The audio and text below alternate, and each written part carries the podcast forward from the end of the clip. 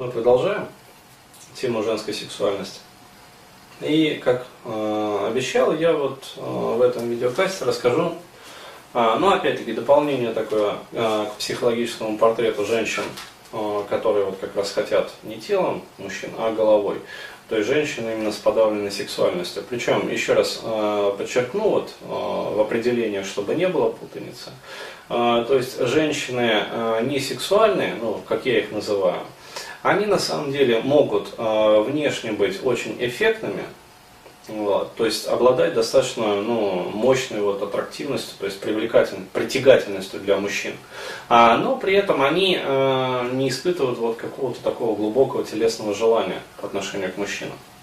При этом э, они, э, ну как сказать, не фригидные в основной своей массе. То есть они испытывают желание но э, они испытывают желание, они э, хотят, например, там близости с мужчиной, как бы, э, вот, они хотят, э, ну, как сказать, там семьи, э, вот, завести семью, там, они хотят детей, как бы, э, вот, они хотят любви, отношений, то есть э, очень много на самом деле, вот, но э, проблема в том, что э, они хотят это не телом, а головой. То есть, понимаешь, они хотят э, это вот, вот, вот, вот на уровне вот сознания, на уровне, там, скажем, потребности какой-то вот души, но не на уровне потребности тела. То есть, да, им э, тоже бывает, ну, хочется секса. Но э, я могу сказать так вот, э, у меня был достаточный опыт общения с такими женщинами, и э, как вот в самом начале э, этого цикла кастов я рассказывал про одну девушку, которая мне сказала там, на мой вопрос, там, довольна ли она своей половой жизнью, она ответила, да, вполне довольна, у меня ее нету. А, так вот, а, я могу сказать так. А, это девушки, вот, когда выходишь на уровень доверительного общения с ними, ну, чаще всего это происходит до секса. А, вот, ну, я, по крайней мере, уже вот, вот так вот э, могу вывести. Раньше я на этот уровень до секса не выходил, и э, такие откровенные разговоры э, начинались только после секса уже с такими девушками. Вот. А сейчас у меня уже, я говорю, вот есть специальный там опросник, а, вот, а, причем я многие из этих вопросов умею уже, ну, научился задавать так вот, вот элегантно, чтобы женщину как бы не обидеть, ну, плюс определенное мое, как сказать, э, скажем так, как бы это назвать, образ вот, психотерапевта, что, дескать, э, мне можно довериться, а, раскрыть, как говорится, свои карты, вот, позволяет это сделать. Поэтому, э, скажем так, выборка значительно расширилась сразу же. Вот, то есть, если раньше я имел э, доступ к психике только через секс, ну, то есть секс, потом через какое-то время доверительный разговор. А, вот, а сейчас я могу выходить на уровень доверительных разговоров достаточно быстро. Поэтому выборка расширилась. Я могу сказать так, что а, очень многие из этих женщин, они э, не имеют половой жизни как таковой. А, вот, ну, потому что сложно, например, э, для девушки, которой, там, ну, скажем, 26 лет, там, 27, даже 28, там, по 30 лет, например, да даже просто там 22, там, 21, 23 года. А, очень сложно назвать, что у нее а, есть половая жизнь, если у нее а, ну, последний парень там был, скажем, ну, два, там, два с половиной года назад. А, вот, очень сложно сказать о том, ну, но это не половая жизнь, когда девушка рассказывает, ну, у меня там был, короче говоря, ну, там, ну, естественно, стесняясь и смущаясь, что, дескать, там, ну, там, в одиннадцатом классе, короче, я с мальчиком попробовала. Ну, вот, ну, а как ты попробовал? Ну, короче говоря, я ему там подрочила, а вот, потом он меня кое-как трахнул там. Ну, по пьяни, естественно, там, либо после выпускного, либо там еще какая-нибудь там фигня. А, вот, и как бы, и все. Вот, ну, конечно, я еще раз говорю, такие женщины в основной своей массе, как ни парадоксально, привлекательны внешне. То есть э, некоторые из них даже, я бы сказал, объективно красивы. То есть вот, э, ну, объективно там правильные черты лица, красивое лицо, а, вот, то есть красивая фигура, там красивая грудь, красивая попа, там длинные стройные ноги. Вот, но половой жизни у, у нее нет. При этом, что самое вот интересное, а, общаешься с такой девушкой, она не стерва. То есть это тоже очень такой важный фактор и показатель. То есть это не стервы. То есть не надо думать. Стерв я отношу вот в определенную вот свою категорию. То есть да, бывают там женщины стервозные. Да, там э, для того, чтобы стать стервой, должны быть определенные предпосылки в жизни.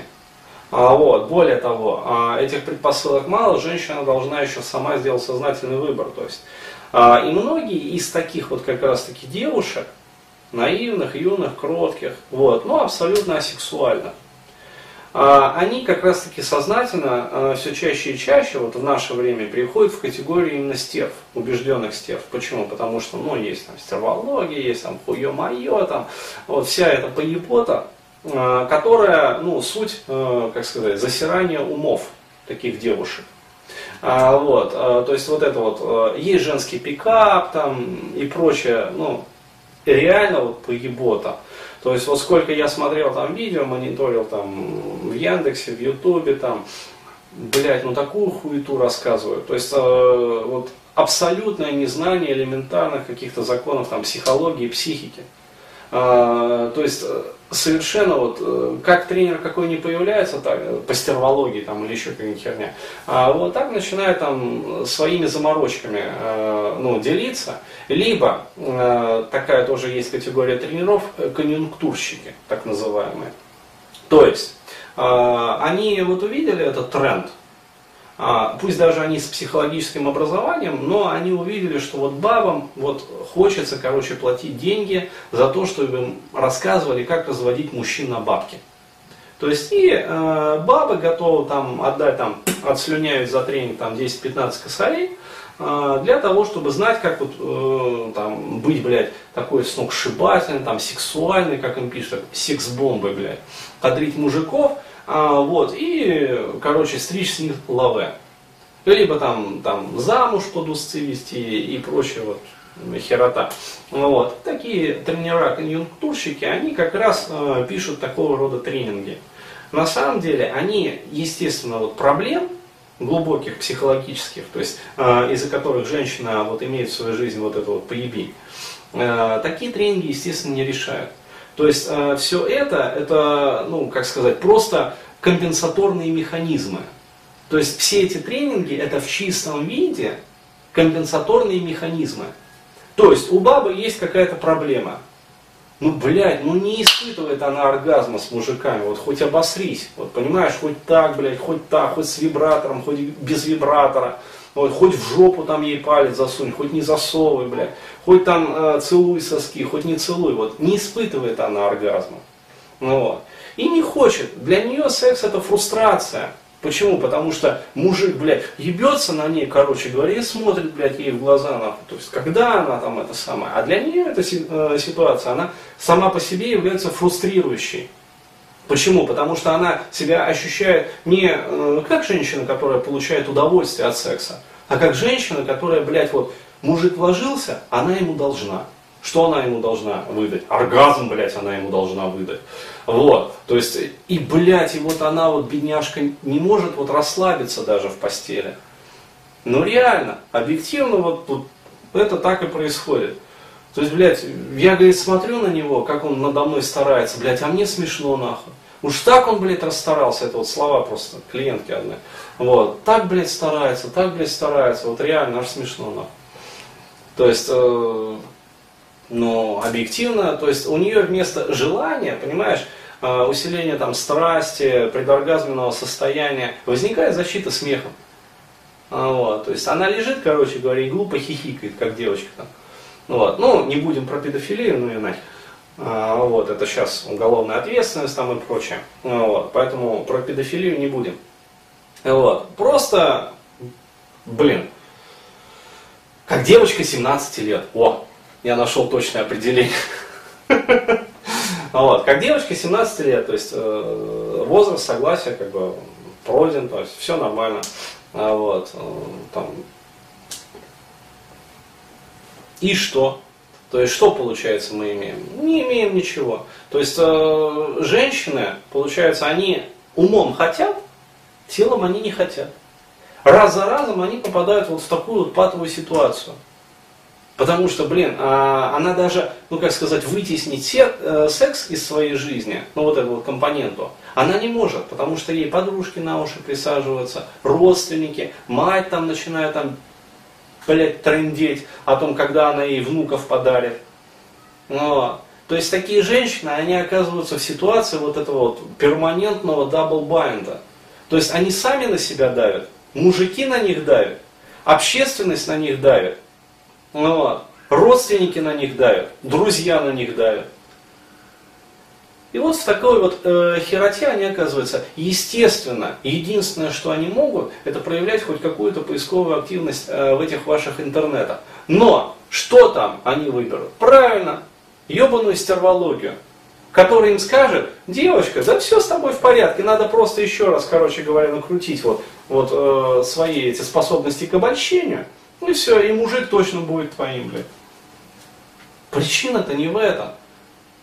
Я же говорю, это, понимаешь, это не старые, блядь, э, куркульные бабы, блядь, с отвисшими там сиськами, блядь, э, которые не привлекательны для мужчин. Это красивые, сексапильные девушки, многие из них молодые. Я говорю, там 22, 23, там, 25 лет.